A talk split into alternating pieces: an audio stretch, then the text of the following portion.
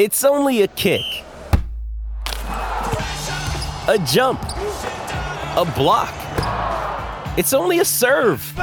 It's only a tackle, a run. It's only for the fans. After all, it's only pressure. You got this. Adidas.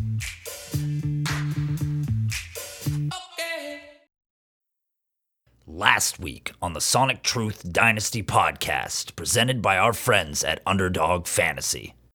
Don't forget about Josh Palmer. We're talking about Josh Palmer. Wait, that's the guy they added. Wait, oh, oh shit. That's all I'm saying. So he's a great guy to add. And Edible arrangements. They should send Julio and Ed- those are delicious. That'll fix it. He'll call up Shannon Sharpe right away and be like, bro, I'm staying. This edible arrangement's delicious. call me back in a year. And But the day three picks that make some noise, like, rawr, just a little growl, right? Just a little growl sound. Rawr. and Oh, is this a, is this a typo? Is this some kind of glitch? How did I not get Troutman? And then you know you send the offer, and it's LOL. Podfather's trying to get Troutman. Ha ha! It's so funny. And I'm like, oh mother, fuck, damn it, damn it. and And the data's like, hey, listen, guys, uh, data speaking, you're well on your way to being hashtag good at football. that's all I'm saying. And Just one injury, one injury, just one, injury injury, one injury, one injury, one one injury, one injury, one injury away. Hey, hey, hey, and what's up? All right, fuck it. I'm out of here. That's the kind of shit. That's why they tune in. That's why they show up. Can't- What's up, everybody? Welcome to the Sonic Truth. Jesus. I truly appreciate that my time is valued. And You should be on Dynasty Reddit with that kind of analysis. spend the rest of my day giving nuanced takes for free. uh, no, sir. No, thank you. Dynasty Reddit can suck it. And You know, I love Tom Brady. I have a Tom Brady doll. Don't think about that any more than you have to. Please, Tom, you already have a fake face. You already have fake social media. Please don't do steroids. and not as thick as it is right now, but I usually I have a beard year round. And Michael Thomas is sex. and Todd Haley and his wife don't believe in wearing clothes at all. and he was so good he was tackled by the penis. And This is Zac Taylor with the Cincinnati Bengals, and you're listening to the Sonic Truth Dynasty podcast. Bring us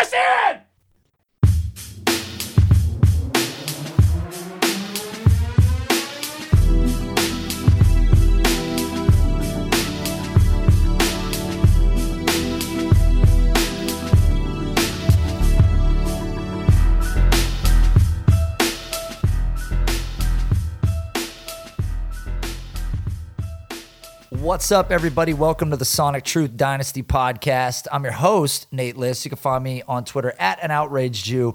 And with me in a red wig today for some reason is Mr. Matt Kelley. You can find him on Twitter at fantasy underscore mansion. The pre show was great, Matt.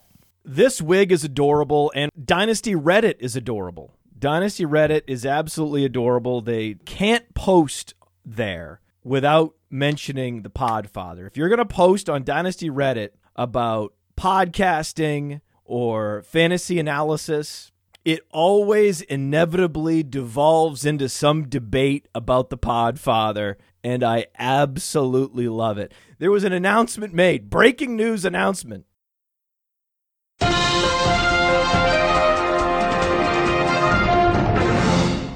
Christopher Harris might do an AMA. Breaking news, and and he'll be joined by the Dynasty Nerds. Christopher Harris joined by the Dynasty Nerds. Breaking news on Dynasty Reddit. And it was like, yay, yay, oh great, we got Christopher Harris. Wow. We got the Dynasty Nerds to do an AMA. Wow. Did the Dynasty Turds not know to do AMAs on Dynasty Reddit? How oblivious do you have to be to not know that if you specialize in Dynasty, that you would do AMAs on Dynasty Reddit. They didn't know that. Someone from Dynasty Reddit had to go announce to them that it's a good idea to do an AMA there. They had to be invited. I've done countless AMAs on Dynasty Reddit. It's been hell, but I loved it. It was it was a kind of hell where I enjoyed it. Like when you're you're at the fire pit, your face is hot, your your skin's burning, but you you, you love it. Like you love the grill, you love the fire pit. Just get in there on Dynasty Reddit.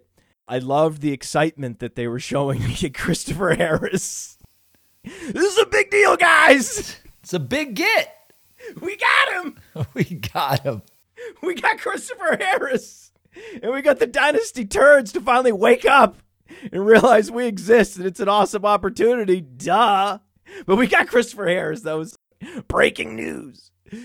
Christopher Harris is interesting because he is the sort of signature film grinder podcaster, the antithesis of what we do with analytics and advanced metrics. And the reason why we've won the analytics versus tape war, it's over. Like the good guys won. It's because analytics is just probabilities defining possibilities. Just allows you to put up guardrails on your player analysis and your strategy. And that way we have fewer takes that fly off into outer space. It tethers us to Earth, to this range of probabilities. So we as long as we stay within this narrow band of probabilities that the Breakout Finder app sets for us, that the Dynasty Dominator app sets for us, that player profilers metrics set up for us, then we are very rarely in out of our depth with the player analysis or the strategy. Like at no point did we ever consider touting Devin Singletary over Miles Sanders like Christopher Harris. But this is what happens. If you're not tethered to planet Earth, then you might watch some fuzzy, grainy Florida Atlantic film and think that the small, slow running back will translate to the NFL. Like, oh, he's breaking a bunch of tackles against Florida Atlantic competition. Oh, he's going to be impossible to stop in the NFL. I love this, Devin Singletary. But as it turns out, these critical data points like size and speed score, target share, they matter. They matter. And so, for those reasons, it was never a consideration to put Devin Singletary anywhere close to Miles Sanders' universe, right? And now we look up and Devin Singletary doesn't have a job. That encapsulates the value of analytics. It's not so much that you hit more home runs, it's more that there are fewer strikeouts. Every time a player like Kareem Hunt comes from where he came from and does what he did, those are the guys that continue to propel this, right? Like that's the way I look at it because he was sort of the the tape grinders love that year. He was a guy that had later round draft capital than some other running backs. He was a success at the NFL level. And they said, look, we were right about this guy. And it doesn't usually work out this way that you get a productive player like Kareem Hunt. But exactly to your point, the analytics help us make more nuanced, smart decisions than going way out there based on bias, based on what you claim to see on film, and making some crazy swing for the fences that you hope sticks because you want to pull that receipt. Right. You want to pull that receipt so you end up skiing off the trail and you're in the woods and suddenly it's getting dark and you're sinking into the snow and you don't know where you are. That's where you find yourself. I don't have any Devin Singletary at all. I have no Devin Singletary. And it was amusing to see this breaking news announcement. We got Christopher Harris. We got him. We got him. We got him, everybody. Woo! So there, there was some celebration of the of the big get of Christopher Harris, the raging Devin Singletary tout. It was just adorable to see that they just couldn't stay away from the Podfather's gravity. The post descends into a debate about the Podfather, where at the end they're reliving the debate about the hack together draft guide and the interview that I had with the Dynasty Reddit moderator, SAS Shampoo. Here, here's one. Let me just read this to you. Remember, this was an enthusiastic announcement about the getting of Christopher Harris and the waking up of the Dynasty turds. And they start talking about whether or not we won the war against the content exploiters. And then someone writes, Oh, I felt the central issue was getting copy approval with credit given on the front page and beside every player stat is fundamentally different from a version with credit included in small print on the back page. You can complain about the tone, but the grievance was entirely legitimate, and I heard no convincing argument against that. And then the response was, I agree with the grievance. After all this time, months go by, and finally, there's agreement on a completely unrelated thread that we won, that we were right. It took them more than a month to like circle back and keep talking about me. They're obsessed, Nate. I love it. You've left your mark on Dynasty Reddit. I've seen threads about just you for whatever reason. I've seen threads about the Breakout Finder app, which devolves into a Matt Kelley argument. I mean, this is just one more case where here it goes. Right. My greed. Right, your greed. It's adorable. Please, please, Dynasty Reddit, never stop. In my head, I just have a counter, right? I'm just counting it down as I'm reading these threads about other analysts, other podcasts. I'm counting it down. Three, two, one. Okay, now the Podfather thread starts. That's how it goes. it's real love. It's real love. I am just basking in it. I'm, I'm basking in it, just lurking, lurking on these threads, just basking in in the glory of the obsession. So we talked about Miles Sanders has maintained his dynasty value in a way that Devin Singletary has not. But I have to admit that there are real concerns about Miles Sanders. And whenever I have the chance to push the draft player button on Miles Sanders in both dynasty and seasonal leagues, I must admit, I have to admit, I will admit, I get nervous. I, I just get a little, I don't feel as confident pushing that draft player button on Miles Sanders as I should. Do you understand this phenomenon?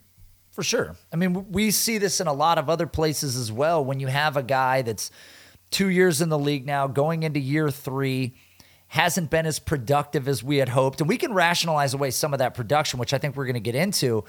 And then you think, okay, they've added a couple pieces to the backfield. If he doesn't produce in year three, he loses work. And by year four, he gets replaced by another running back, whether it's a free agent, whether it's a rookie. So I think that runs through your head as you're sitting there prepared to draft him.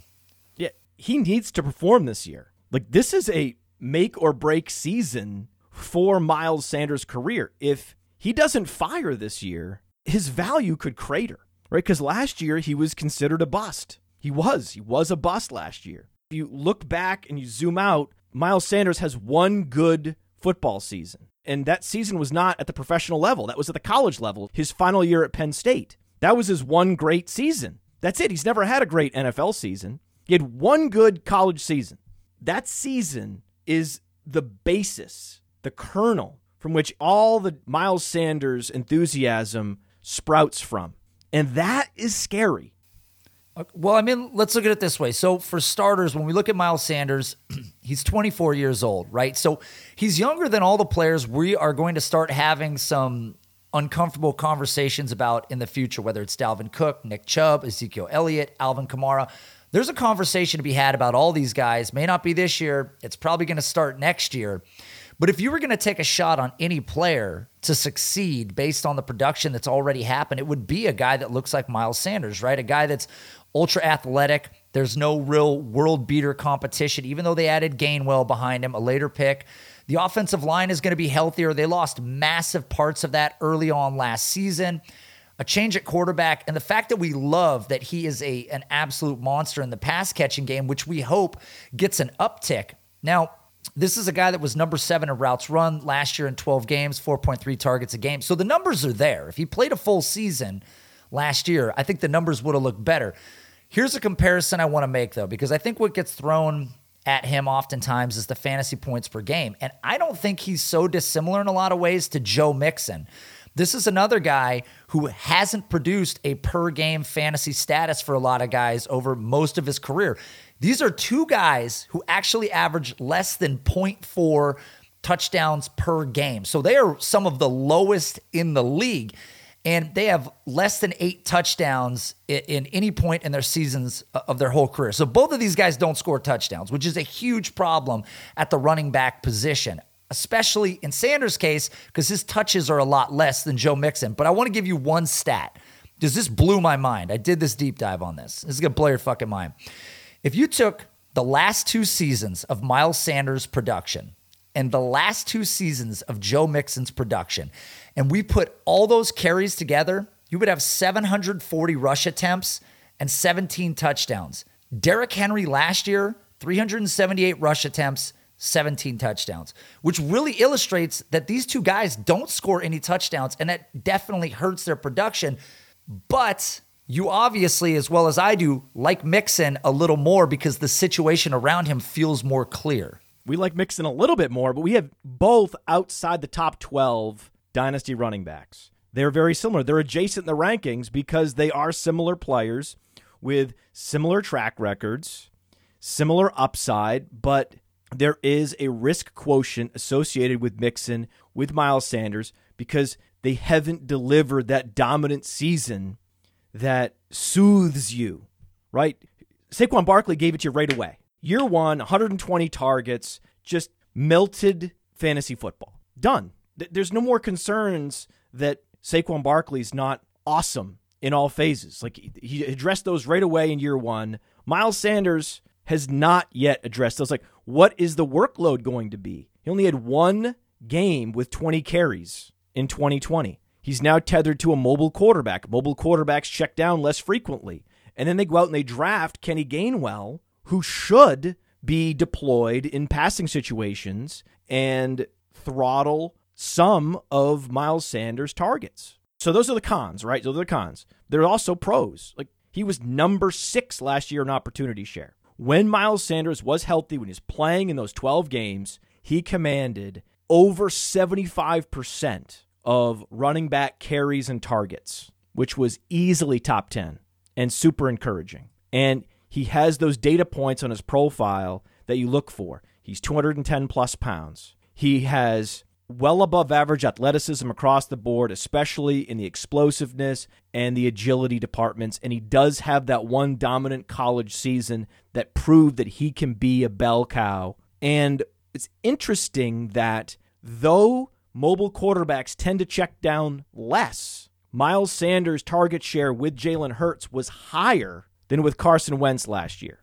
And even if he only gets 15 carries a game, so what? So what? The additional five carries that a running back commands are much less significant than the targets he's getting. Targets are so much more valuable than carries that if you're getting a couple more carries a game, that's not going to move the needle. You get a couple more targets a game, that's everything. And when you look at the snap share, the snap share is even more encouraging than the opportunity share because you look at snap shares uh, around 90% for a bunch of games last year. Very few running backs are able to command a 90% snap share in any given game. Miles Sanders was doing that frequently last year. And like you said, the offensive line is rejuvenated, and they're going to be playing games in the best place to score fantasy points in 2021, the NFC East. So, on balance, I'm still a buyer of Miles Sanders, but they go out and they draft Kenny Gainwell, who threatens the target share. They go out and they sign Kerryon Johnson, who threatens the red zone touches. So we're not sure exactly how Miles Sanders is perceived by Philadelphia management. We know how Dallas feels about Ezekiel Elliott. We now know how Cincinnati feels about Joe Mixon. They sign him to the big extension. We're not as certain about how Philadelphia feels about Miles Sanders. And I think that is the source of the uncertainty and why we have a Joe Mixon 10 lifetime value rating points ahead of Miles Sanders. They're really close, and nobody would be surprised if Sanders was this guy that he was touted to be last season, right? We heard he was supposed to be this game breaker, top 10 player, lots of injuries to the O line, a change at the quarterback position. But as you mentioned, even if the rush attempts are a little lower, if the target share is high, that's all that matters. And Scott Barrett notoriously dug up a statistic back in the day that a target is worth 2.74 times more than a carry in PPR leagues. So if you're being targeted, it is a huge deal. That's a stat now on playerprofiler.com. Weighted opportunities. Thank you to Scott Barrett. And to the other point about Gainwell, um, Kerryon Johnson, in theory, these guys will hurt target share. In theory, it could hurt rush attempts. I do believe if Sanders gets out to a hot start, they're going to try to keep him on the field as much as they can. We know that a running back that stays on the field that has a three down skill set is more valued to a team than switching a guy in that has a more obvious reduced skill set. You know that Dion Lewis is in for a passing down. You know, we know that Derrick Henry is going to run. Whoever comes in behind him is probably going to catch the ball. So you can you can play poker a lot easier with a guy that can stay on the field on all downs. And I Miles Sanders is that guy. That's right. He's bigger than Kenny Gainwell, so Kenny Gainwell's not a threat to his role as the primary back. And when we were stress testing the cheat sheet for the world famous draft kit, playerprofiler.com forward slash draft kit, Josh Larky is the maestro of the rankings and the projections for the draft kit.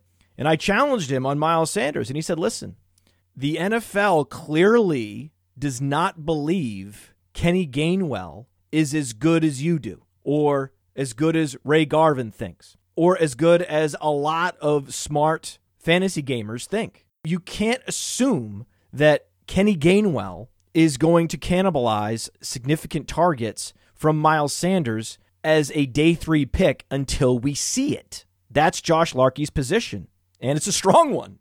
Yeah, he's he's right. That's I mean that's kind of how I view it as well. You got to unless you're a guy with serious draft capital, or if it was, say, Philip Lindsay who had signed with this team, that would be a case where right. I would show concern. It's proven at the NFL level they invested in him, but a fifth round pick, again, in theory, it's possible. But clearly, Miles Sanders is the guy. Otherwise, they would have brought in somebody far more significant in a dra- in a, a free agent class that had a ton of options. That's right. That's right. That's right. Now, on the other end of the spectrum, Josh Larky does have concerns about a player that we all love in a vacuum, DJ Moore. Are you worried about DJ Moore on what will likely be a slow Carolina offense with Sam Darnold at the helm?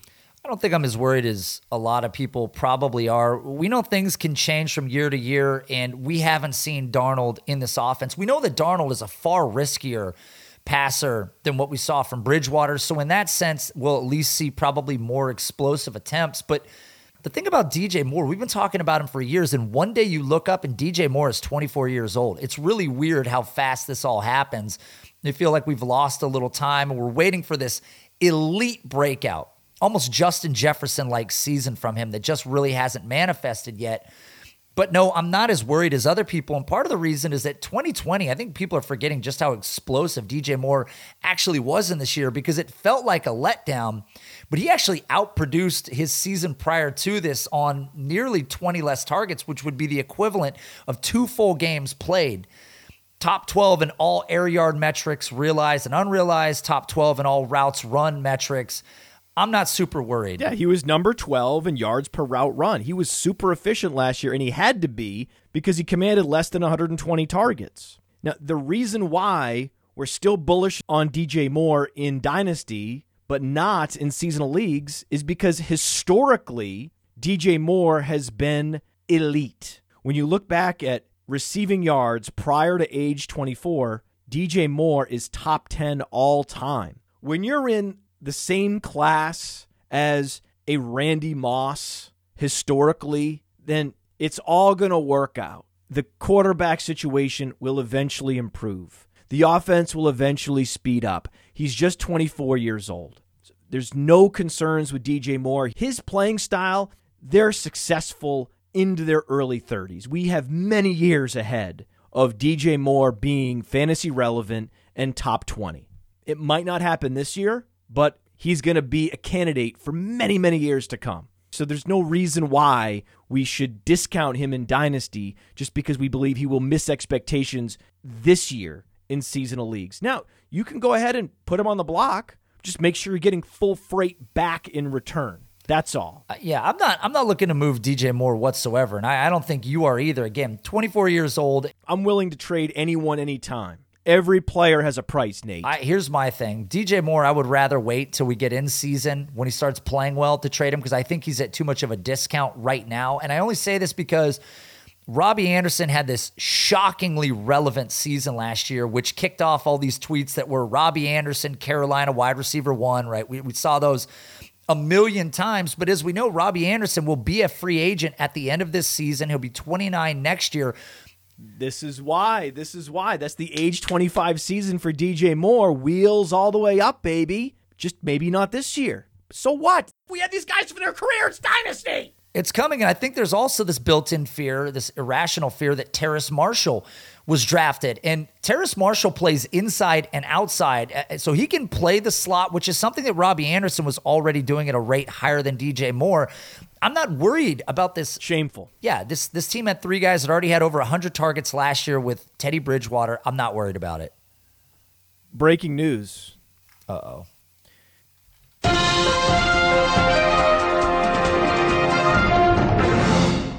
Christopher Harris will be conducting an AMA on Dynasty. Did we already break this? Breaking news, guys. Hey, guys, we got Christopher Harris coming on. Gonna do an AMA. Get excited. Thought we already broke this. No, Parris Campbell. Parris Campbell says he's 100% healthy. This is the benefit of tearing your ACL at the beginning of the season, not the end. Poor Rashad Penny tears his ACL in December. Fucked. Tear your ACL in September, you're okay. You're okay. Parris Campbell now 100%. You famously adore Parris Campbell. But, but, Michael Pittman is also recovering because he suffered from compartment syndrome last year. That cost Hakeem Nicks his career. And Michael Pittman played through it. So it's not a sure thing that Parris Campbell's just going to walk right into that old T.Y. Hilton role. The roles are all up for grabs this year. It just depends on how the coaches envision Parris Campbell being deployed. This is another one of those open questions that I'm excited to learn more about monitoring training camp. How are the Colts going to use Parris Campbell? And who should you be targeting in trade? Should you be going after Campbell? Should you be going after Pittman? One of these two guys is going to be a value. I mean, Campbell has to be the guy that's the value, right? I mean, we're, we're looking at him a couple years into the league, the injuries, the questions about production. Guys have been drafted around him. I'm not worried about Parris Campbell necessarily. We saw him open up week one, you know, nine targets, I think six catches for 71. We thought that this was going to be that breakout that we had been waiting on. And then the very unfortunate injury, which happens to happen to a guy that's ultra athletic, probably one of the most athletic wide receivers in the entire league. But he's not 24 years old yet, you know. So this is a guy that I'd like to get behind. Michael Pittman being so fresh from his most recent draft class, I think hurts via a perspective value. I think people are going to look at that, look at the draft pick, look where he was selected, look at the age, and go, hey, I think I value this guy more. I haven't seen enough from him. He's sort of the newest horse in the stable. I'm going to go with this guy. But we still have Pittman rated ahead of Parris Campbell. Pittman has more draft capital. They had similar prospect profiles, similar ratings on the breakout finder, but Pittman's younger and he commanded that alpha role last year. He seized it. And Parris Campbell has never done that. Right now, because Philip Rivers doesn't have the arm strength to push the ball to the outside, well, Michael Pittman ran a lot of empty calorie routes last year. So his target rate was very low, but his snap share was high and he was matched up against opposing alpha cornerbacks. I believe they're going to do the same thing this year, but that could all be set up to funnel targets to Campbell and Hilton. That's how I would do it. Just like if I were running the offense in Carolina, I would have Robbie Anderson posted up outside. I'd let him absorb the opposing team's number one corner in order to manufacture maximum targets on drag routes and slant routes and option routes for DJ Moore. I think that's how you optimize the offense. Similarly, in Indianapolis, your offense isn't best when Michael Pittman is hogging the targets. If you can find a way to get Parris Campbell in space, to get T.Y. Hilton loose, I think that's how you maximize your offense's efficiency. So I hope that happens, but all else equal, I, I would still rather have Michael Pittman. That's yeah, I mean that's exactly how it should be ranked. Obviously, Pittman should be the more valuable of the two assets. That's why I, I thought Parris Campbell was the least expensive of the two. But with Pittman, there's a chance that he is a lot like Courtland Sutton in this offense. And we're going to lose T.Y. Hilton here at the end of this year. I mean, he's 32, he's going to be 33 next year. Short of him just continuously signing one year deals or short term deals with the Colts, he's going to be gone. So, this is an offense that she should see an uptick in the passing game with Carson Wentz. We know that the running game is going to be strong. We like this offensive line. We've talked about this. Carson Wentz behind a solid offensive line could be exciting. So I think that Parris Campbell this year will be the value going into the season until the buzz starts. Michael Pittman should be the more expensive asset. And if we fast forward a year, there's no T.Y. Hilton. That's a great point. See, you're good at this. You're, you're so you're you're you're good at this. What I do, what I do. You need to get Parris Campbell before the training camp buzz, before the GIFs start getting posted on social media.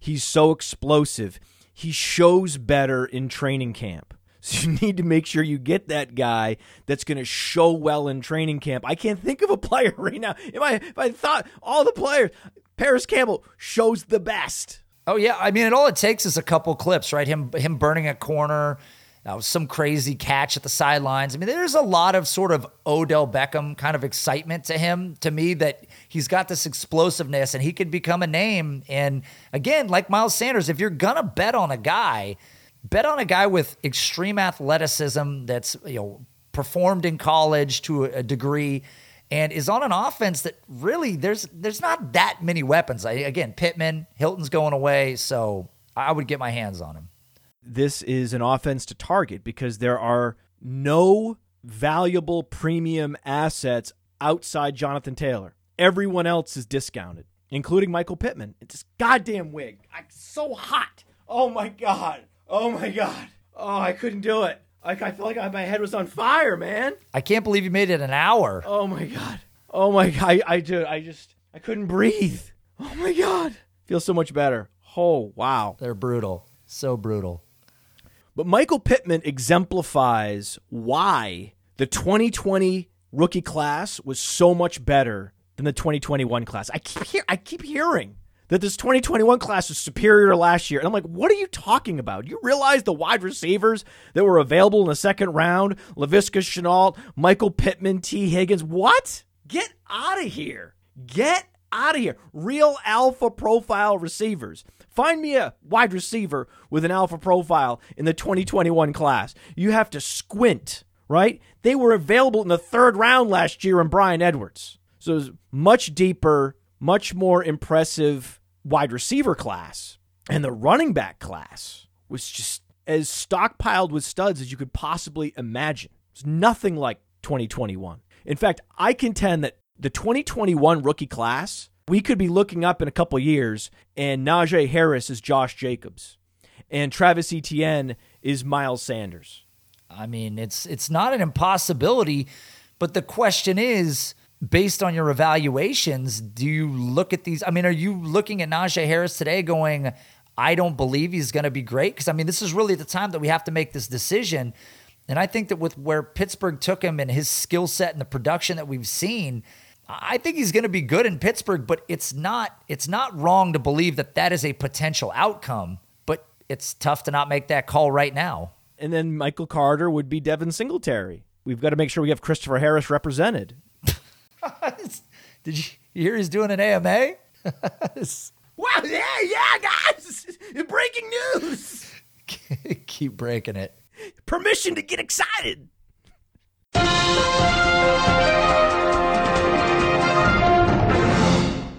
Christopher Harris, AMA, talking all about Devin Singletary's Florida Atlantic tape. And the depth last year, so much greater. Think about the running backs that were available in the second, third, and fourth round, even. You had Zach Moss. Zach Moss has a workhorse profile. and he's going to be the starting running back in what could be the NFL's most prolific offense. So even though I know, I know, I know, I know, I know, I know, I know, I know, I know, I know, I know, I know, I know, I know, I know Josh Allen's going to score some touchdowns. I know he's going to vulture touchdowns from Zach Moss. That's already built in to the projections. Yes, we're assuming that. And even when you assume X touchdowns in the red zone getting pulled away by Josh Allen, Zach Moss is still a screaming value. If he breaks out just moderately, his dynasty value doubles. And you know what his cards are going for? Have you seen his cards? PSA 10 rookie card for seven bucks. They're trading his rookie cards like common cards. in the card world, it's so similar to Dynasty. And that's why on the podcast we do on this network, Clear the Cash, we try to weaponize people with their Dynasty knowledge and take that into the field of cards to make money because, really, just like you're saying, you know why Zach Moss is underpriced. Because he's undervalued in Dynasty. He's undervalued in a world of perception because even more so than Dynasty players that don't really know what they're doing, card enthusiasts definitely don't have the foresight to go, oh, if this guy, if it all clicks, you know, in this offense, he could be a value. Right. The card collector is all about the trailing indicators instead of the forward looking Right. indicators. Oftentimes that's the case, and that's why there's so much value to be had and money to be made for people that want to play a quick short game, or if you just want to get your hands in on players that you like, you can do it inexpensively by playing timelines just like you do in Dynasty. Yeah, so the next debate that you find yourself in, the 2021 versus the 2020 class, Zach Moss and Michael Pittman are the reasons why the 2020 class was superior to 2021. The depth was unprecedented. Now, I've noticed your podcast with Jesse, The Clear the Cash, you talk a lot about Julio Jones because you've penciled him into the Hall of Fame. And then it's exploitable because some don't realize that he's bound for the Hall of Fame, so get Julio Jones cards. But when I'm listening to your show, I'm immediately thinking ahead, thinking, well, who's on a trajectory to go to the Hall of Fame? But it's a dangerous game because you don't want to start extrapolating too early. You might go and hoard all the Odell Beckham rookie cards. What's the market for Odell Beckham cards look like the last couple years? Not so good, right? I mean, it, it hurt when he left New York and went to the Browns. It hurt when he got injured. Uh, this is a guy in Odell Beckham that, short of injuries, he would have a thousand yards plus every single season of his entire career. And you know, we talk about in the in the card world how iconic moments um, drive up the perception and the you know the the way that a player is idolized, right? And that classic catch by Odell, the single-handed touchdown catch in the end zone. I mean, that is that that memory will stick around forever. And he was riding that wave, but with these injuries and playing in Cleveland, sort of that sexiness has really worn off. He's a Brown. He's a Brown. It's unfortunate. He's a Brown. But we're hoping that he takes the Browns to the Super Bowl this year. It's I mean it's it's possible, I guess. Pittsburgh's not going.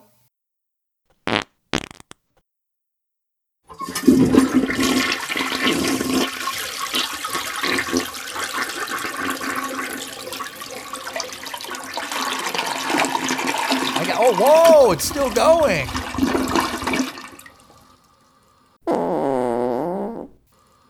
Oh, we've got some insider knowledge Uh oh. from Jacked DuPont Do 27. Uh oh. He says a buddy of mine works for the Colts and was touting all the crazy plays that Parris Campbell was making in training camp last year. See? See? This is what I'm talking about. It's where it happens. You see? This is what? This is it. Podfather, no shit. It's happening.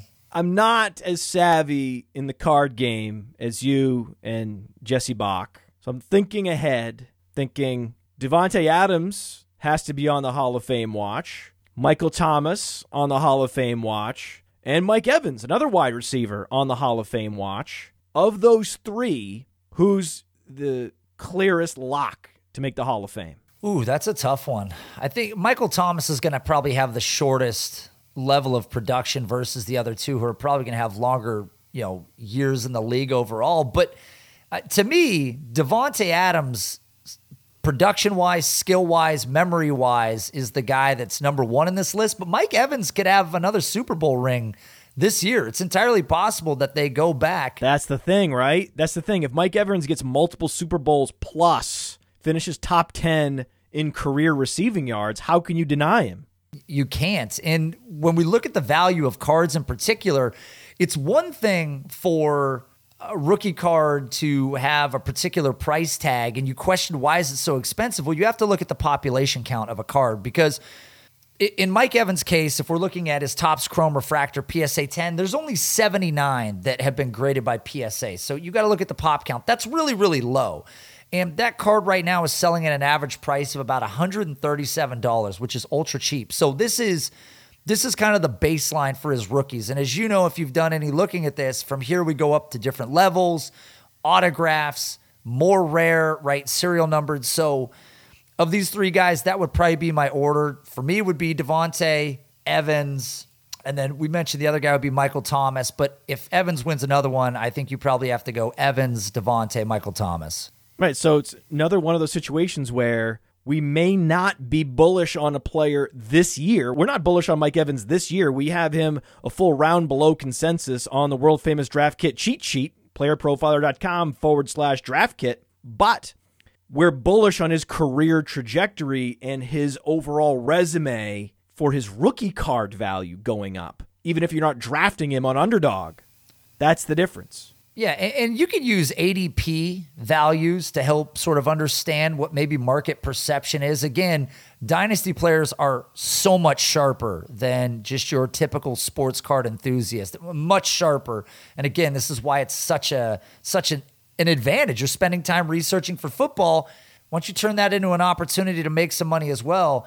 Um, but you look at Mike Evans, he's going in what between the sixth and eighth round of Superflex tight end premium league. So he's already seen sort of his his perception amongst the crowd start to. Oh, his dynasty ADP is falling. It's falling, and you know I understand the concern. We don't know necessarily maybe what his upside and target share will be relatively we can look back to last season and make some assumptions 109 targets last year full 16 games his career has been incredible though i mean i'm glad he got a super bowl ring and it's entirely possible he gets another keenan allen is more than a year older than mike evans and we have him rated higher in dynasty leagues because the probability that keenan allen facilitates a fantasy championship in 2021 is significantly higher than Mike Evans. Keenan Allen's going to go out and win you some leagues if he stays healthy for 16 games. Mike Evans is going to be competing with Antonio Brown and Rob Gronkowski and Chris Godwin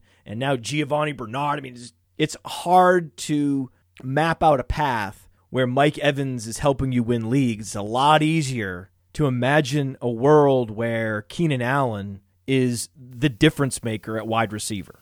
And you can also make the argument that, you know, short of Mike Evans going with the Vincent Jackson trajectory timeline where he plays well beyond what we maybe thought he was expected to play, plays to age 32, 33, I think Keenan Allen sticks around for a while. So uh, he's probably right. fairly ranked in Dynasty if he's around, you know, wide receiver 18 to 22 or somewhere in that range. And he's a guy that could be playing to 32, 33 and still be a you know short area guy that's hogging targets. And exactly to your point, he's going to be a game changer this year. And with Mike Williams leaving next year, that's why we love Josh Palmer.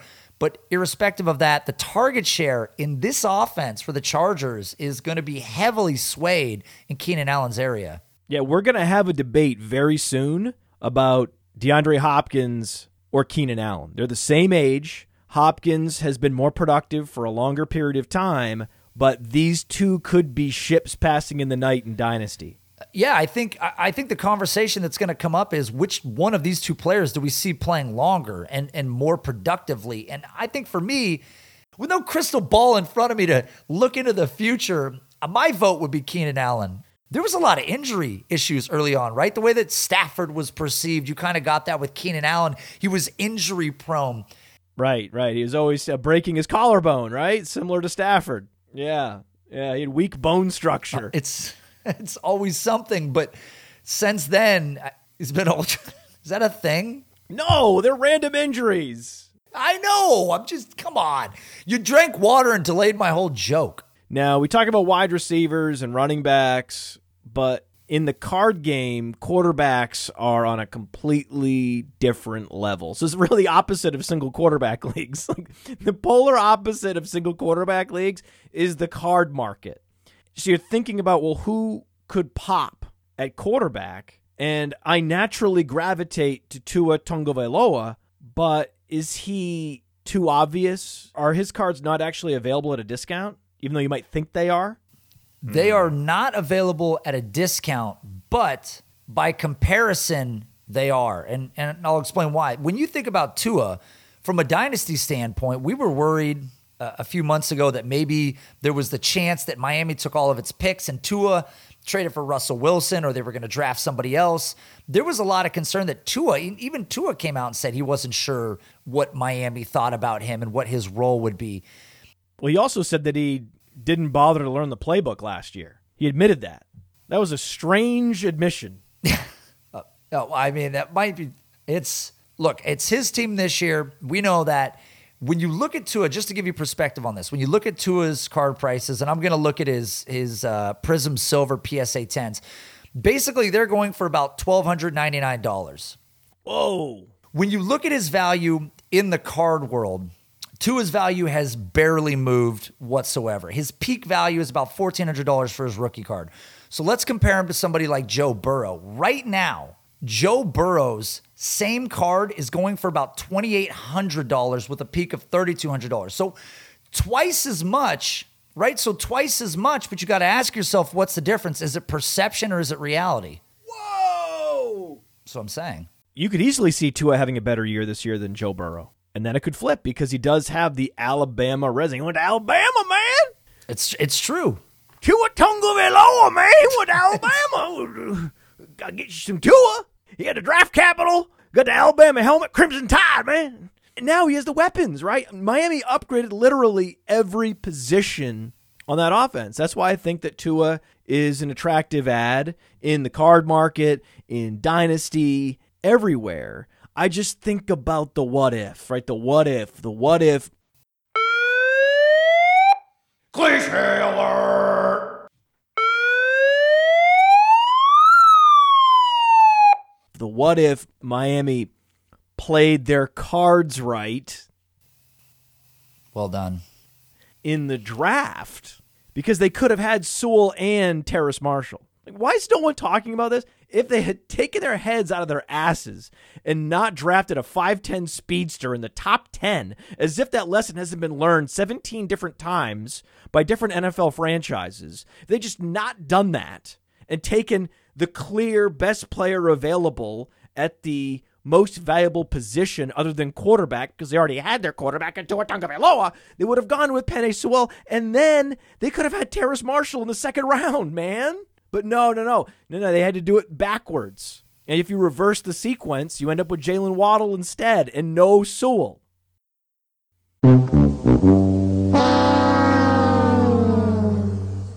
So they have Waddle instead, and you do love Waddle, right? I think I think Waddle's undervalued. I, I do. I think you go back to last season in college football, and I've gone on record to saying this way too many times. If he doesn't get hurt, Devonta Smith never wins the Heisman, and he he already got himself drafted ultra highly, despite the fact that there was injuries and missed time and a lack of production. He wouldn't have been drafted any higher necessarily. I think this is always kind of where we expected him to go, but I just think that not enough was revealed about his profile last season. He's a black box prospect. You don't draft a black box prospect in the top 10. You don't do that, Miami. Miami focuses on all the right details, but they're allowed to make mistakes. Nobody's perfect. Miami drafting Jaylen Waddle shows no front office is perfect. But we have Waddle ranked ahead of Terrace Marshall because he has the first round draft capital. I think Terrace Marshall was a more impressive prospect, but the analytics tell you that if a wide receiver is drafted in the top 10, they're going to get more immediate opportunity, and the probability is much higher that they end up breaking out. That's just what the numbers tell us when we detach ourselves from how good Terrace Marshall looked in prime time and and not obsess over the gaps in the Jaylen Waddle profile. Will Fuller is a rental. DeVante Parker is one of the most unreliable wide receivers in the history of the NFL. So that means it's going to be the Tua to Waddle show for years. We talk about oh, the, the, the rapport that, that Ja'Marr Chase has with Joe Burrow. That, that- you know, Nate, that's his college quarterback, right? Did you know that? I did know that. There should be as much discussion of the fact that Jaylen Waddle has his college quarterback now as well. So I like Jaylen Waddle for a lot of those reasons, and the rapport is a factor. the target share could be there too. I- Again, you know, DeVante Parker, as you mentioned, uh, it's a great point. He has been ultra unreliable. He does have an injury history. He's been up and down. He's a great player, but doesn't love football. He has admitted this. He's admitted this. Sammy Watkins has admitted this. Players will come out eventually and speak honestly. Like Tua did it. I, I forgot to learn the playbook. Sorry. Mulligan on 2020, please. Mulligan, Right? He wasn't even bad, though. That's the thing. right? Tua's advanced metrics on a per game basis were above average. And if you're a rookie and you're above average across a number of key advanced metrics, then that's a great sign. Unfortunately, Tua has at least one wide receiver in his passing game that doesn't love football.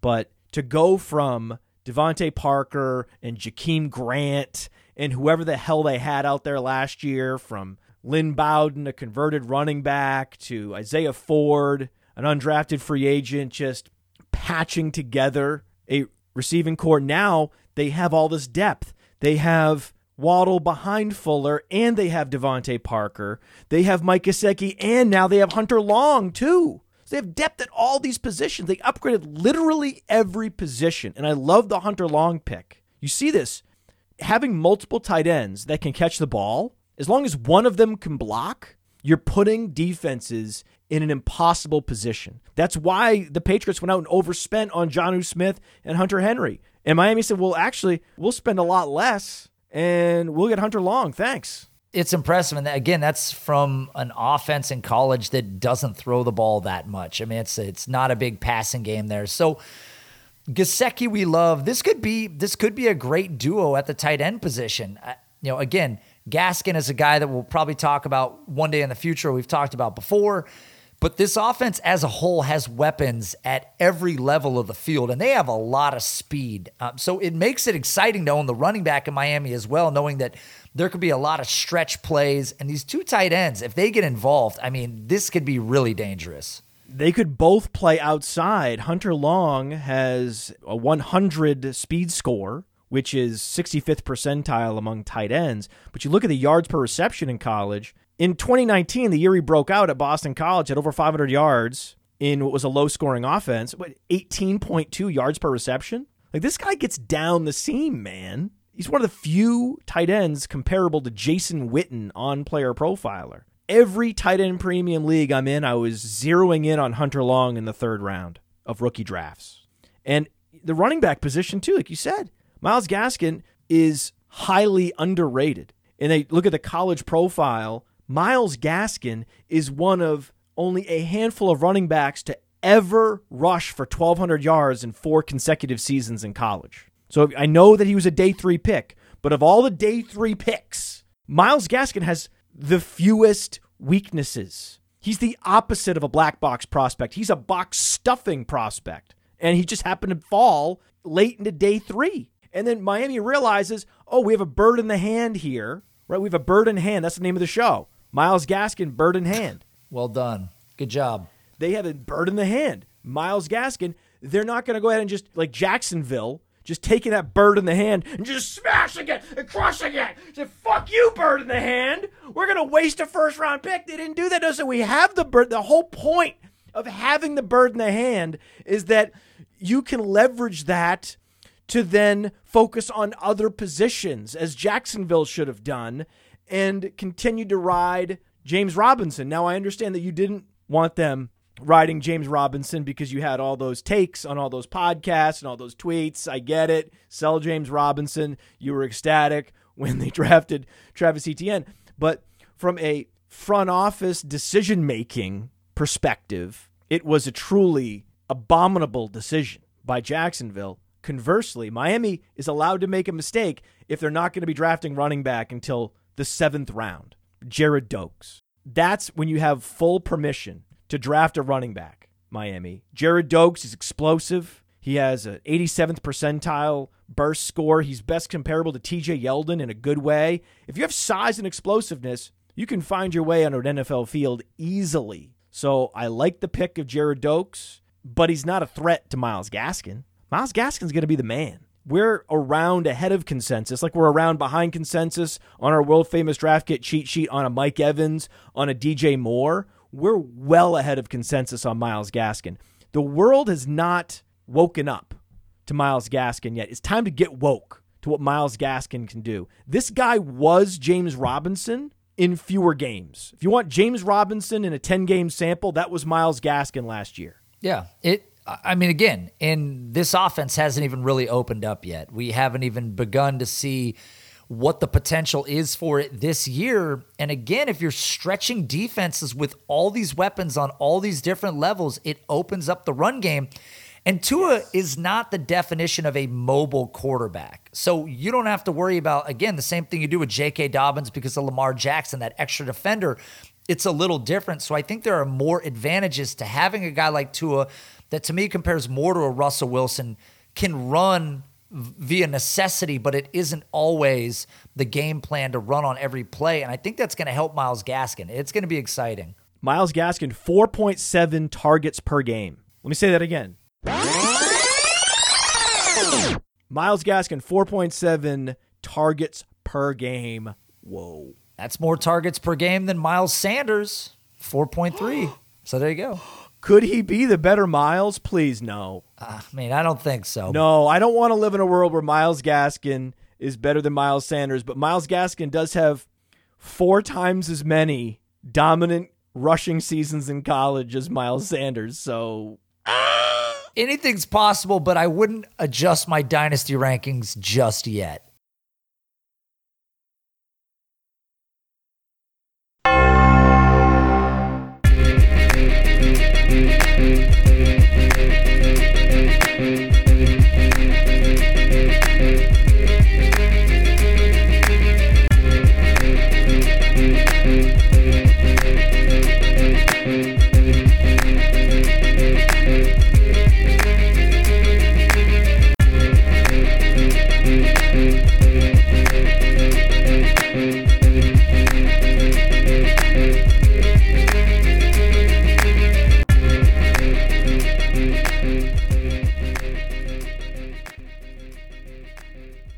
Myles Gaskin does have four times as many dominant rushing seasons in college as Miles Sanders. So anything's possible, but I wouldn't adjust my dynasty rankings just yet.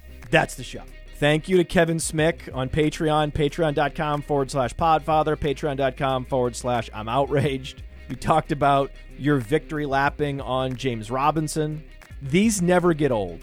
These messages that we get laying out the trade scenarios that unfolded where our listeners, our members of our audience, traded James Robinson at his absolute zenith, what they were able to do with that trade chip that you recommended be dealt. Listen to this. Kevin Smick writes, I know you don't care about our fantasy teams. That's true. But you and Nate mentioned my trade of James Robinson for Aiyuk and the 105 on the podcast, and I just want to fill you guys in on how it played out. This is Superflex. He trades James Robinson for Aiyuk and the 105. He then traded the 105, which ended up being Najee Harris, for the 311 and Antonio Gibson and the 211. He then flipped the 211 for Tony Pollard. How about them Cowboys? So, in summary, he trades James Robinson in the 311 for Aiyuk, Antonio Gibson, and Tony Pollard. That's so ridiculous. And we're about to step into a 17 game season where Tony Pollard is going to be startable every week. Tony Pollard's taking reps at wide receiver. So he's going to have standalone value. That's the difference between Tony Pollard and a guy like A.J. Dillon. A.J. Dillon is still a straight handcuff, but Tony Pollard has standalone value. It's a guy you can play in flex when you need him, who could be an absolute RB1 league winner, right? So Ezekiel Elliott sprains his toe in week 15. Tony Pollard goes out and wins you leagues. But let me ask you this question even outside of an injury to Zeke, let's say Zeke isn't the elite producer that he's been. Let's let's say he's still his top 15 level running back in the league. He's going to have an amazing year. I need to put this out there. We have Ezekiel Elliott ranked ahead of Derrick Henry in seasonal leagues. It's going to be on. I, I agree. It's going to be on. Ezekiel Elliott could lead the league in touchdowns. He's going to have a monster year in that offense. I'm just hypothetical here. And let's even say he's play- okay. No, no, even better. I'm just telling you. I'm just telling you. You can like both players. You can love Pollard and Elliott. The offense is so voluminous that it can support two running backs without the dreaded handcuff label. But it, I think that it's not going to be a handcuff. And actually, your scenario is even better. Let's say Zeke is playing incredibly, top five football at the position. He's in outer space. Okay, you're the Dallas Cowboys. You've paid this guy a shitload of money, and you know your team is playoff bound. We know they're playing 17 games. Tony Pollard was already seeing over 100 touches a year in 16 games. Do you agree that Dallas may throttle Zeke back on total? Like, okay, so the NBA is incredibly conscious about minutes played per game for basketball players, right? There's there's a history of injury potential. There's sort of this threshold of how many minutes a game you would play to prevent future injuries. With a guy like Zeke, short of them needing it, don't you think Tony Pollard will get more opportunity as more games have been added to the schedule and you want to keep Zeke fresh and his contract's enormous going into the playoffs? And if they have a winning record and they think they're going to make the playoffs, then they would wind his touches down at the end of the season as well. I, I think they get wound down a little bit throughout the whole year. I, I just think that there's too much risk asking him to play another full game plus the playoffs. And then you heard the rumors, which we could talk about on another show, that in 2024, this league will go to 18 games potentially. So that's a whole nother thing. Oh, baby. Yeah, and we aren't sure if Ezekiel Elliott's going to be a Cowboy then because they have an out in 2023. So we know Elliott's going to be a Cowboy for two years. And then in 2023, there is a giant gaping out in Ezekiel Elliott's contract, and Tony Pollard will be a free agent. If between now and then they extend Tony Pollard, his dynasty value just That's what you have to do. Extend him on the cheap while he's he's still there. you got to extend Tony Pollard now. They learned their lesson. Yeah. waiting to extend Zeke. Pollard hasn't been paid yet. He was a day three pick. He'll appreciate the extension. That was a great show, very efficient. Good stuff. We had flames coming out of our ears and mouth and nose, my whole head. All over all over the place. We did a great job. Well, let, us say goodbye to the stream. Stream, you were great. Thank you for uh, helping. Uh, thank you for your patience with the sound effects. It's a work in progress. Just like Nate's studio is a work in progress. It's going to be sick. He's putting a TV in the background. It's going to be great. It's coming together. I'm adding more uh, caricature drawings of my face. Bye. no way. Show sheet is ready. it's gonna be a good show. We've got the Dynasty Turds coming up next. Yeah, I love that voice. We're gonna give you that voice today. Oh my god, I got I got a little bit of everything. Josh came on the uh, show, killed it. We we live ratioed on air a tweet from Fantasy Pros. They came out with dynasty valuations that didn't make any sense and made your team worse. Josh live ratioed it. If you go to this Josh Larky tweet where he's asking all these questions about these passive aggressive questions about their rankings, that has more likes than the actual post. And then, of course, there's all these fake retweets because, you know, Fantasy Pros has its bots retweeting it. I'm still not sure Mike Tagliere is a real human being. I mean, why wouldn't he be? I think he's a cyborg invented by Fantasy Pros to be their analyst. He's just an amalgam of all other analysts. It's entirely possible. He's a computer program. Unlikely. It's entirely possible that Mike Tagliere is a computer program. Yeah. Would you put it past Fantasy Pros to do that? At this point, everybody's looking for an edge. So, no, I don't put it past them. I emailed Ryan about doing a show this weekend, and he's ghost and he's ghosting me. He's letting you know where you stand in his world, Matt Kelley. Ryan is ghosting me. Uh. My daughter's on this travel soccer team, and you know, legs got tangled up. She fell down. Somebody scored on her, and then this girl who was like the captain of this unorganized scrimmage benched her. But it's a practice. It's not a real game. Right. This isn't the NFL where you get benched for fumbling. This is a practice. Like if you make a mistake, you need to keep practicing so you can get better. And then so this girl insulted her and told her she wasn't good and that she wasn't going to rotate out and that she had to stay out. She wasn't going to rotate back in. And my daughter gets into the car and, and she was holding it in the whole time that she was furious and upset. Then she gets in the car and she just lets it all out. And you're just, as a parent, you're just emotionally crushed. Right. You're just emotionally crushed. Right. And that's why I just can't take Ryan seriously because he doesn't have any children. There's this whole other mode that humans are able to get to, this place we're able to go emotionally because we have children. And it's just so difficult to take Ryan seriously when he's talking about how anxious he is about all the things he has going on. And it's like, dude, you don't have kids. what are you talking about? Right. You have no like so so he has no so only parents know that feeling when their child is in distress that it's it supersedes any feeling you've ever had about yourself. Just one of the many reasons it's hard to take Ryan seriously. I mean, that's a it's a great point though about the whole kid thing. When when your kid feels pain or especially something like that, not even like falling down and physically getting hurt, but seeing them in emotional pain like that is just such another level of just She was humiliated. If you see, watching your child react to being humiliated is soul crushing absolutely in a way that nothing that happens to you could ever be. Yeah, no way, not not a chance. And I know people like you and me, most things. And then and then Ryan's like, "Oh, the Henry Ruggs pick," and I'm like, "Fuck, Jesus, Ryan, you have no idea. In the grand scheme, You've never felt real pain." Henry Ruggs. never felt real pain. No, it's true, man. You're right. I've listened to my daughter tell me stories about, you know, kids not being nice, and I try and teach her like, you know, these things don't matter, and just you know be a good person and this and that. But like, You didn't show her the chokehold. I've had some conversations with her that you know here's the order of operations. A kid's not being nice. You know, we say, you know, please don't touch me. Please leave me alone. It happens again. We go to the teacher.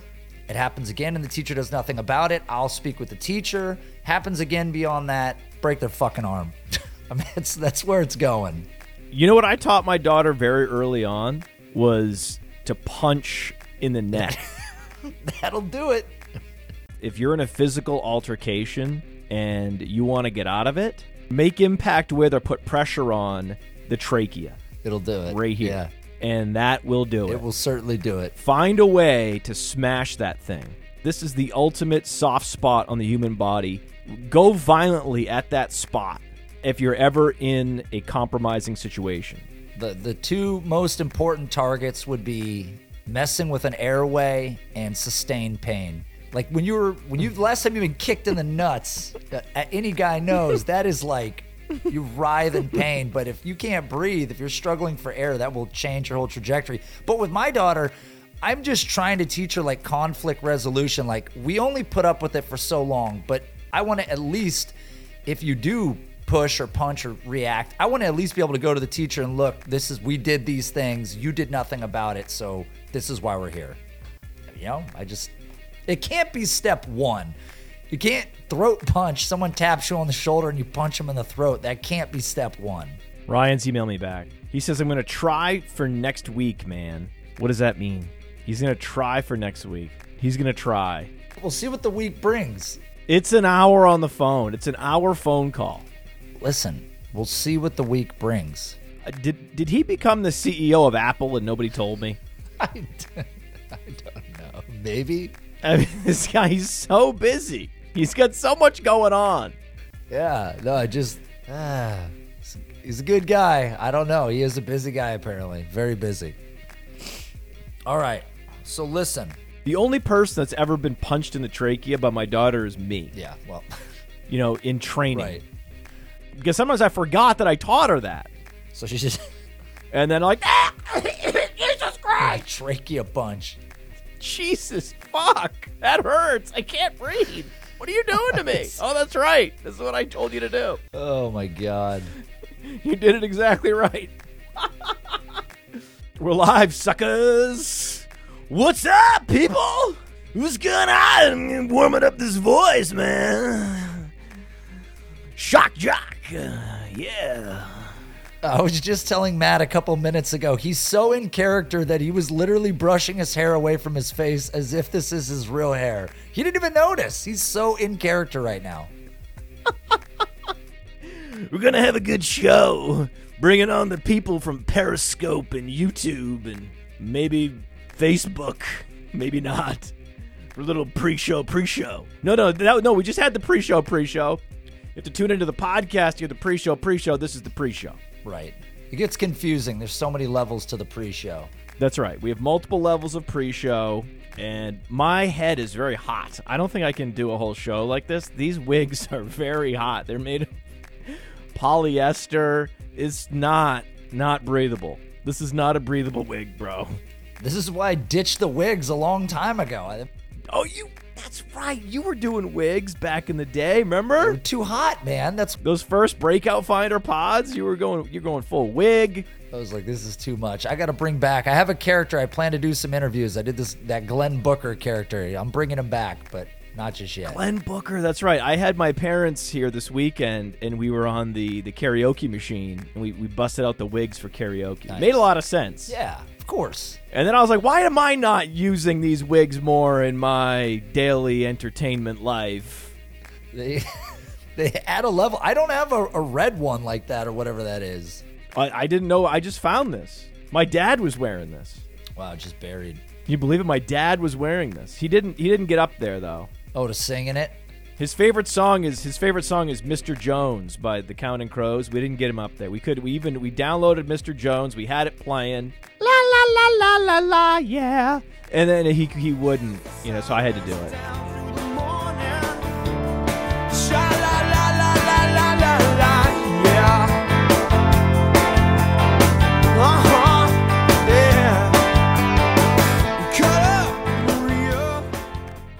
Does Mr. Kelley have some pipes or no? Doesn't. Doesn't. We don't know. We don't know. we don't know. We were knows. trying to find out. We don't. Know. I just did the. I decided just to do the, the, the fifth song in a row that I did. Okay. They couldn't. The thing's addicting. They- They couldn't get me off the mic. I was like, one more. Which is funny because I know the feeling. We gotta do it. We gotta do my third Garth Brooks song. I want to do rodeo now. I, I just did Friends in Low Places. Well, it ain't no woman, flesh and blood. It's that damned old rodeo. Oh, well, it's balls and blood. It's a dust and mud. It's the roar of a Sunday crowd. I, I'm literally everybody in that karaoke audience on this episode. Wanted Dead or Alive. Oh my god, so good. See, the thing is, like, it's his guitar.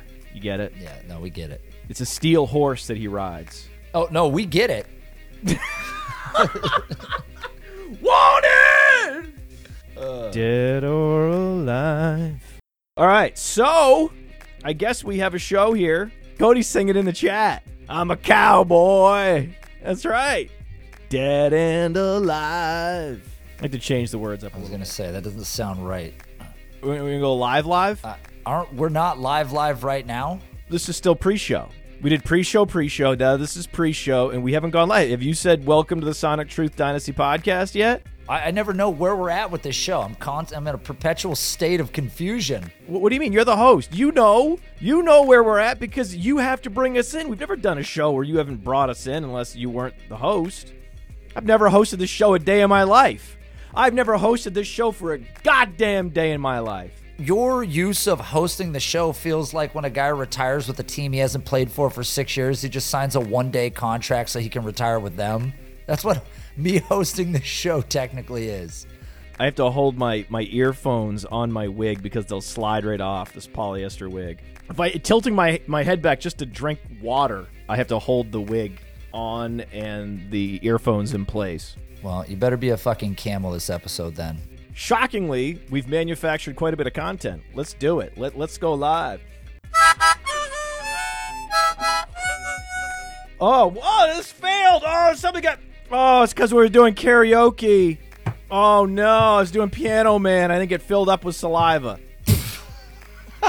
it's the most ridiculous thing. I mean, Let's try to blow this thing out.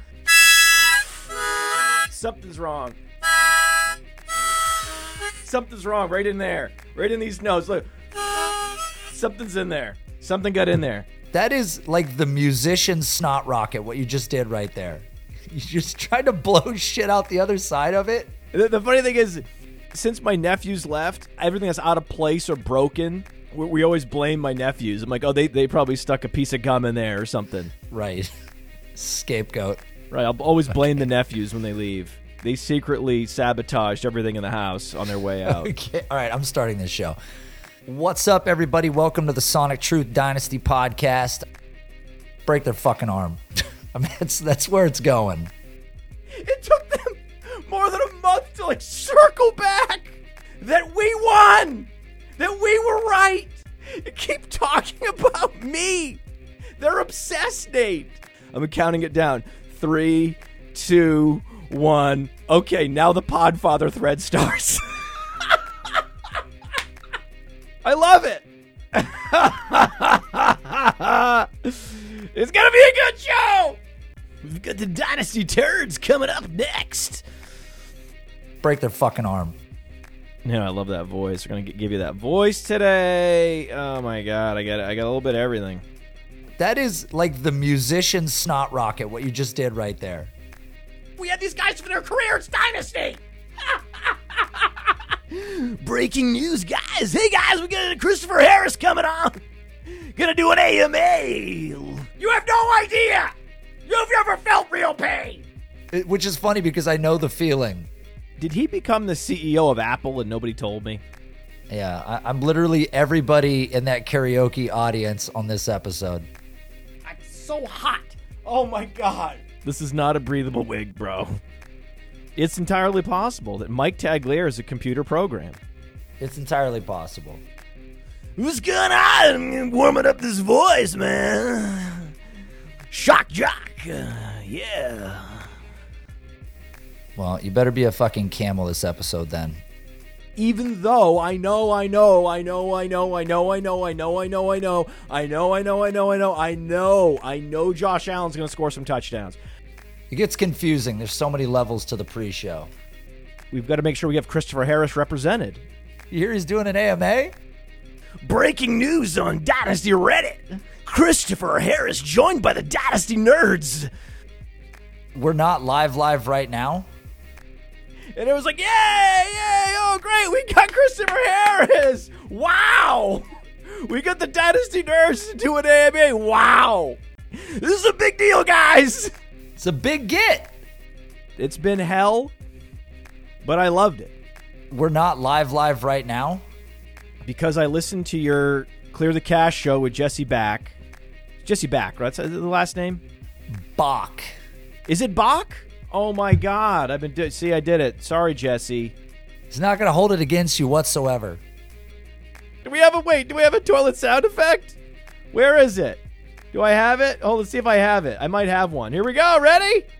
Well, it starts with a fart, Okay. and then the toilet flushes for a very long time, and then there's another fart. So it's a very long sound effect. We really need to figure out how to do this in real time so I don't have to pretend like it's happening. Just taking that bird in the hand and just smashing it and crushing it. Say, fuck you, bird in the hand. We're gonna waste a first round pick. They didn't do that. No, so we have the bird. The whole point of having the bird in the hand is that you can leverage that to then focus on other positions, as Jacksonville should have done. Uh, oh, yeah. Whoa. Listen to that. It's rewinding. Oh, amazing. It's hard, man. Have wearing a lot of these hats. So, yeah, I got this hat on over here. You know, I'm wearing so many hats. I'm producing the show. I'm entertaining. I'm giving football takes. I'm firing off sound effects. It's difficult. I lost my train of thought for two seconds. Let's, let's rewind again. We got to rewind again. Why do you have the top hat? I'm trying. YouTube. YouTube, I'm trying to elevate the show. We're trying to incorporate comments from the audience. I've heard you. I'm listening. Right? I'm always lurking, listening to comments on every message board, as you know. Sound effects in show, live. I'm working on it. I'm the, trying to be the producer. I'm trying to be the talent. I'm working hard for you. I am very talented. I'm about as talented and knowledgeable and polished and entertaining as anyone in this game. But just give me some time to find all my sound effects so I can do it quickly and seamlessly and integrate it into the live broadcast. I'm going to get there. You know I'm going to get there. I always get there. Which one of these two players do we see playing longer and, and more productively? And I think for me, with no, you know, uh, what is it? No, what the hell is the thing that you look at? Evidence? Crystal ball. With no crystal ball, with no crystal ball in front of me to look into the future, uh, my vote would be Keenan Allen. Did you you couldn't think of the word crystal ball there? I wanted to say Magic 8 Ball. I'm like, no, I don't think that's right. You want to say eight ball. Okay. Yeah. Wishing well. Yeah, yeah, wish you well. Yeah, yeah. Ask me later. Tua Tagovailoa, man, with Alabama. Gotta get you some Tua. You got the draft capital. Got the Alabama helmet, Crimson Tide, man. With no, you know, uh, what is it? No, what the hell is the thing that you look at? If they had taken their heads out of their asses and not drafted a 5'10 speedster in the top 10, as if that lesson hasn't been learned 17 different times, You drank water and delayed my whole joke. the offense is so voluminous. You drank water and delayed my whole joke. What's the best hypothetical injury where, like a broken kneecap, it sounds really painful? Eh, you want it to not be painful? How about a torn hamstring? I think a hamstring doesn't actually hurt that much, but you just can't do anything. Like you go to you go to push off and nothing happens. Break their fucking arm. What if Miami played their cards right? Well, you better be a fucking camel this episode then. I am very talented.